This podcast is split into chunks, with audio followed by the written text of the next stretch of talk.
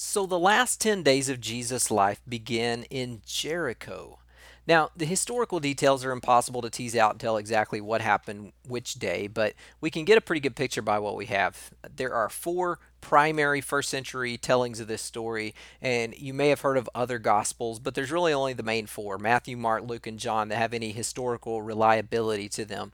But these are not like investigations or news articles, they're written more like movies. So imagine like four movies all based on a true story, but produced in different countries by different directors in different decades, each telling a story in a way that suits their agenda in their culture and time. So they're each telling this story, and they tell it by by memory, and they tell it from some sources that had just circulated around the Christian community some 30 to 60 years after it happened. Now, all of them, though, they spend their time on Jesus' ministry time, this short period of Jesus' life that was anywhere from a few months to no more than three years long. They spend 83 out of 88 of the gospel chapters on this period of Jesus' life. We get almost nothing of the rest of his life. So Jesus spends his ministry mostly in Galilee. He possibly comes to Jerusalem uh, or nearby a couple of times, and he's doing this ministry of healing people, feeding the sick, and preaching in synagogues and so forth. And he's gaining notoriety, and the word is getting out about this teacher who's going around the countryside doing these amazing things and saying that the kingdom of God is here, which was such a loaded term in their culture. People are getting excited because they think Israel's about to have a revolution and its day is coming again. And so all of the Gospels tell the story like this. At some point, Jesus heads toward Jerusalem for his famous mission. Luke says that he turns his face toward Jerusalem, like he gets his game face on, like you know it's about to get real. So he sets out on this trip. We honestly don't know how long. This one trip may have been where most of the Jesus stories and miracles happen because it's like an 80 to 100 mile or so trip. But they, they go on this trip. They're on their way from this Sea of Galilee, Capernaum, Galilee region down to Jerusalem on a mission to destroy an establishment. Now it's the Passover week coming up. So many Jews are naturally headed to Jerusalem on this pilgrimage that they went on every year. And the disciples, they know that they're headed there for Passover. And there are very likely lots of people in this crowd who think that when they get to Jerusalem, they're going to shake up the city, get it riled up, get the establishment, religious Hebrews to rally behind them, knock off the Romans, claim back the temple, take the city back for God because God blessed Israel. And, and, and they're going to take their nation back. But whatever they're thinking, there's this famous leader that's going with them. And this is really cool because he's representing the hometown. Jesus was not a Jerusalem insider, so he was a Galilean, and they were proud to have this guy who was really exciting, doing amazing things up in their region because it showed that they were prominent and that they mattered too. So we don't know how many people went, but we are told several times that there were crowds. Now, the narrative of the crowd. It's really powerful in this story, such a big part of the story, and it's really funny because crowds are funny. They're so easy to get riled up. They're like a big animal. They're they're so easy to manipulate, they're so easy to mislead, and yet so powerful when you get them going in the right direction. And so often they can be completely sold out for a, a tribal cause that they're completely uneducated about, right? Does this ring a bell in the 21st century? So if you're the leader, how frustrating can it be that you can get all these people behind your cause and then so many of them have no clue that they're not even really behind your cause if they properly understood it and they may work against it. And then they want to worship you one moment and kill you the next. And what I love about Jesus here is that he's unattached from the ups and the downs of the crowds. He uses them to accomplish his mission, but he does not get sucked into their hero worship of him. So they head south, somewhere along the Jordan River. They have this crowd, this caravan of people going along with them. And Jesus is saying these things like the Son of Man is going to be betrayed and killed. And his followers, they're, they're like clueless. They're, they're not getting it. Uh, he's, he's probably going all old school on us, like cryptic, like the prophets. And so the stories are pretty funny. Like these guys are there the whole time, and it, it is just flying right over them. And Jesus even says, I'm going to be killed, but they didn't recognize what he was saying. So uh, immediately they're, they're arguing about, like, once they stomp on the Romans, hey, can I sit at your right and he sit at your left? And Jesus has got to be uh, like, like rolling his eyes, going, look, the rulers of the other nations, you know, Rome, Babylon, Greece, Alexander the Great, they lord themselves over their people. But not here. Like, if you want to sit at the right hand of the ruler in this kingdom that I'm talking about, you have to be a servant or a slave to everyone in this kingdom. And so they're not getting it. They're probably like a lot of us who are like, yeah, oh, yeah, yeah, service. What a nice thing. I'll make sure our company does a service initiative and we slap a fish on it. And Jesus is like, no, we're about to upend global dominance hierarchy, starting with ourselves, right? Slightly bigger thing. And where does Yeshua take them? Jesus goes first into Jericho. Before he gets to Jerusalem, he goes to Jericho. When was the last time in the Bible that a crowd of Hebrews, led by a man named Yeshua, went to Jericho on a mission to destroy a large complex? Joshua.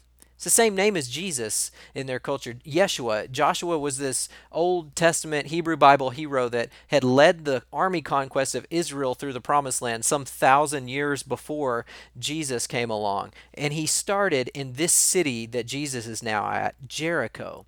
It was the first city that Joshua had conquered a thousand years earlier. The story was that Joshua did it just by his army marching around the walls and by blowing a trumpet and basically just announcing that the Lord, Yahweh, our God, is here. And so he, the walls come crashing down. It says in the story. And by the way, we never found archaeological evidence that that actually happened. But he took the city just by marching around it, and these seemingly impossible walls came down. Now, hang on to that thought. Joshua and the guys conquer and kill everyone in Jericho. They, they commit genocide basically, and they do the same thing to all these other cities. They they take the promised land by force, and then they put their flag on it. They build their capital. They get a king just like the other nations. They have the golden years of Israel that culminate in this magnificent, opulent temple that, to to bless the God who blessed them. And now there's this new Yeshua, and he's promising to destroy a large complex as well. Also, in a few days, also not by physically attacking the walls, but by simply announcing that the Lord is here. But this time, Yeshua, Jesus, goes into Jericho, this famous old enemy territory, and he doesn't kill. This time, Jesus, the new Yeshua, his plan is to heal and connect and forgive those who are even enemies. And so he keeps on going to his own nation's complex. See, the real enemy is, is within, right? Change starts at home. The, the thing that we built whenever we killed our enemies that we were so proud of, that temple that, that we put up our flag on it and stamped God's name on it, yeah, yeah, that's what the new Yeshua is going to destroy. Not enemy territory, not the other, but the self the ego. This is about the evolution of consciousness over time, which still happens, by the way. It's not the, it's the only way that you can properly understand the biblical narrative. It's moving forward. And Jesus is like, no, no, the only real way to kill out evil is to kill the evil within. So Jesus goes through Jericho, and here he loves his enemies and the outsiders. And this is funny. He just goes in there's there's no battles at the walls. Now, of course, it's not enemy territory anymore, but right, there's still a, a lesson here. How often would we approach our enemies, guns blazing, and the walls go up? But they welcome him this time. This Yeshua is welcomed in because he's there to do good. He's not attacking people. Isn't it so funny how often others will welcome us if we offer them goodwill rather than arrows and bullets? But he comes into Jericho I'm thinking it's Thursday night, uh, week before the Last Supper, and Friday morning he gets up and he starts on his way there are two sort of Jericho cities. There was the residential Jericho, the old town where people lived, and then a mile and a half away there was municipal Jericho. Now, municipal Jericho was an outpost. It was a little smaller. It was for Herod the Tetrarch, where he had his winter palace there. It was basically city and government officials, wealthy people who lived there. And the purpose was to separate it from the rest of the city because you didn't want to be right up in the middle of the riffraff all the time. So Jesus leaves residential Jericho and he heads towards municipal Jericho. And on the road, there are these two blind guys, which which is where beggars are going to be, right? This is prime real estate because uh, municipal Jericho is where the money is, and and then no one lets them live in town, so they're outside of town, and then Jesus comes on this road. Now, Mark only mentions one of the blind guys and calls him Bartimaeus, which is an interesting name. It's like a hybrid Hebrew Greek name, and it means the son of Timaeus, who Timaeus was a famous character in one of Plato's dialogues, so there, there could be something to that, or he could have been a son of the Greek people, or could have been a Hebrew guy who was Hellenized. But at any rate, he's not fully Hebrew. This name shows that he's like a little bit more of an outsider, which fits with where he's physically located. He's on the margins. He's one of the ones who's been cast out of the inner circle. And so the, the blind guys or Bartimaeus hear about Jesus and and and I they know. I mean like he's there's all this talk about this master healer teacher who's healing people and he's here. This is like a huge moment for them. But listen to what they say. Whenever he starts coming down the road and this crowd is approaching, they start to yell out, Son of David, have mercy on me. Now that's different.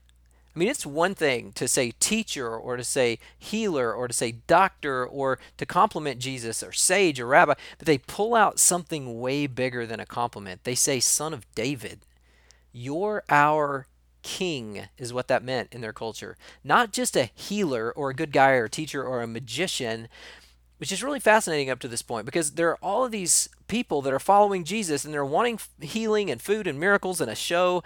But the first people to call him a king were blind guys and foreigners, they were the outsiders.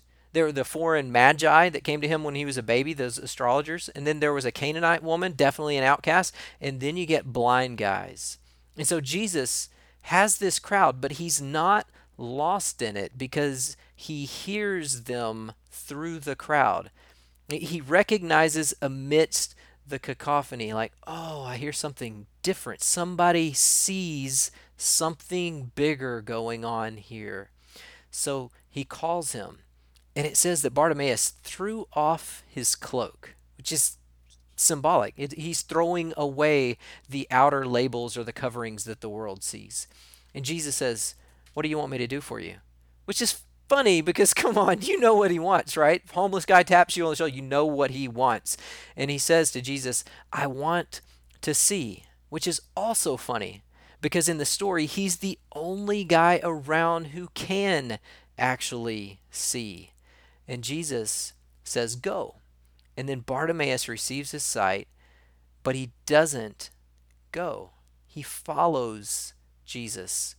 So, this crowd, with blind guys and riffraff, they walk a mile to municipal Jericho where the uppity people live, which I'm picturing is pretty funny because all these wealthy officials and this this crowd of people from the other side of the tracks come in, and it's half wow factor because there's a famous sage coming in, and then maybe half like oh my gosh whispers are they're going to loot our stores and lock the public restrooms at the 7-Eleven.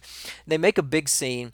There's this huge crowd once again. Jesus notices someone far off amidst the noise. And this time, it's not a good guy who's been kicked to the outside, but it's a corrupt guy who's worked his way up on the inside. His name Zacchaeus. Now, that's a Hebrew Hebrew name, but he's totally a defector. He's a traitor. So, ironically, his name meant pure or innocent, but he's Herod's chief tax collector. He's the head guy there of tax collecting. So, one of the wealthiest and most important guys in the city, but he's kind of scum. Everyone hates him, right? At this point, he's part of the Roman occupation, but he's taxing his own people to death. It would have been better if he would have been Roman, but he's just a Hebrew traitor that his own people can't stand. So, ironically, in, in this situation, in this economy, with this ra- raucous crowd around Jesus, his money can't get him a position with Jesus because people turn on him and sort of like push him aside. You would think he might have a place to stand, but people are like, oh, I'm sorry, did, did we box you out? I'm sorry. And the story goes that he can't see Jesus because of all of the people in the way. Right? Now, now this is a big theme through the Bible the, the so-called people of God, the insiders who wear this divine name, the, the Hebrews, the Christians, or whatever, they're just standing in the way of the rest of the world from being able to see the image of something good or divine in their midst, right? Uh, and so uh, you can have all the right answers inside your little circle, and even though you have the right answers, it may be you're boxing people out or you're closed off walls that you've put up that are actually becoming the very evil thing that you think you've conquered Because if you can't reconcile with your own family like this Hebrew Zacchaeus, what are you saying to the rest of the world about reconciliation? And so Jesus has a mission here to reconcile Zacchaeus with his family. Anyways, Zacchaeus is short. I'm getting ahead of myself. He climbs up into this tree to see Jesus, and Jesus sees him, which is another commentary on Jesus' ability to see outside the inner circle. Now, I'm guessing Jesus is fascinated because there's a wealthy man in the tree who would have obviously been wealthy by his dress. And Jesus sees this wealthy guy who obviously, like his money, hasn't solved his problems. And Jesus says, Hey, I'm coming to your house, which I love. He just invites himself over. Jesus is like, Hey, I know with those clothes, you got a nice house, you got a lot of food, I'm here to eat. And Jesus treats him, get this, like family and I can't help but wonder like I wonder if Jesus didn't say hey here's my boy Bartimaeus he's coming too right? See you have to appreciate Jesus at, at the risk of his popularity and his followers turning on him brought people together and this is not the first time because nobody liked Zacchaeus. It says that the crowds began to grumble about Jesus which is what jealous people do right? They grumble. They were like oh Jesus we thought you were like down with the man and they're complaining that he goes into the house of a sinner. And you know, some people are like, oh, he is so sucking up to the rich man. He's so pandering to the occupation. They're starting to doubt whether or not he's got a mission. He's rubbing elbows with the donors. He's just after money. But there's this moment where you're not sure if they might desert him, his followers. But then Jesus loves Zacchaeus to the point where Zacchaeus is moved and convicted Abe Lincoln said, To destroy your enemies, you got to make them your friend. And Zacchaeus is like, Yeah, I've been a turd. And, and he gives away like half of his money to the poor. And he's tell, he announces he's going to pay back everybody that he's cheated which is like everybody, right? He's he, everybody he's cheated, he's going to pay them back four times as much. Now, here's the hilarious part. Think about the crowds. When the people find this out that he's going to give them loads of money back, what are the crowds going to think about him now? The grumblers. They're going to love Jesus again. Now, there's this play on Jesus' name. Yeshua means salvation. And Jesus says, Salvation has come to this house because this man too is one of our brothers and we've got him back. And then Jesus calls Zacchaeus back to his name. See, this Hebrew name Zacchaeus, it would have meant pure or transparent like glass or oil. But Jesus convicts him to be transparent again. See, salvation happens for people whenever we love people in such a way that it helps them remember who they are and then reconnect with their identity and their family. Just because Jesus went into his walls and loved him instead of attacking him. So, Jesus in Jericho, he, shows that his way of conquering the world is not by force. It's not by attacking the enemy in its walls. It's not by genocide, but it's by loving the enemy. He started with himself in the desert by reforming that on the inside, and now he's moving outward to reform that in the people around him. And he, paradoxically, he does this first by bringing justice to the people outside the margins, at the bottom of the ladder. He treats them as equals, and then he moves up the ladder and he brings justice as well to those in positions of high power by bringing them down. But it's not down because they get to be equals again and they get to be humans again and they get to get back the humanity that they traded away for prestige. Jesus bre- receives grace in the desert and he finds reconciliation for himself, and then he goes to his lost family and brings reconciliation to them. Sort of like families in open circle, right? And and this is where Jesus is headed next. The big family re- reunion in Jerusalem, where all of his people are going to be gathered together. And I can't help but wonder if Zacchaeus and Bartimaeus didn't join Jesus on the road together.